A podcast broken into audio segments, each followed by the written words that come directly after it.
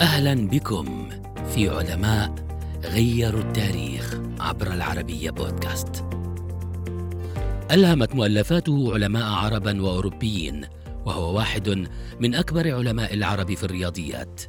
إنه أحمد بن يوسف ابن إبراهيم ولقبه البغدادي أسوة بوالده نسبة إلى بغداد المدينة التي ولد فيها.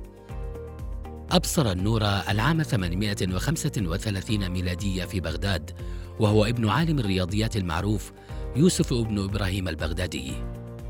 لم يمكث في بغداد كثيرا حيث انتقل مع والده العام 839 ميلادية إلى دمشق وبدأ في تلقي علوم الرياضيات عن أبيه. لاحقا سافر إلى مصر مع أبيه وبقي فيها حتى وفاته.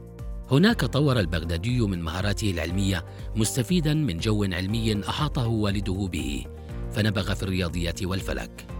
له عدة مؤلفات وإن كان بعضها مشكوكا في صحة نسبها إليه ويقال إنها لوالده لأنهما قاما بكتابة بعض المؤلفات معا.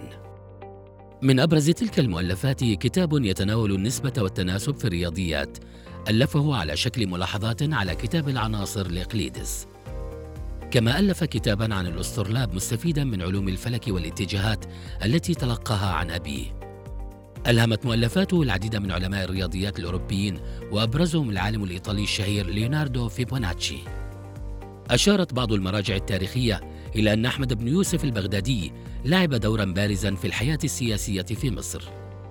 توفي العام 912 في مصر بعد أن أثرى مع والده إنجازات العلماء العرب في الرياضيات والفلك.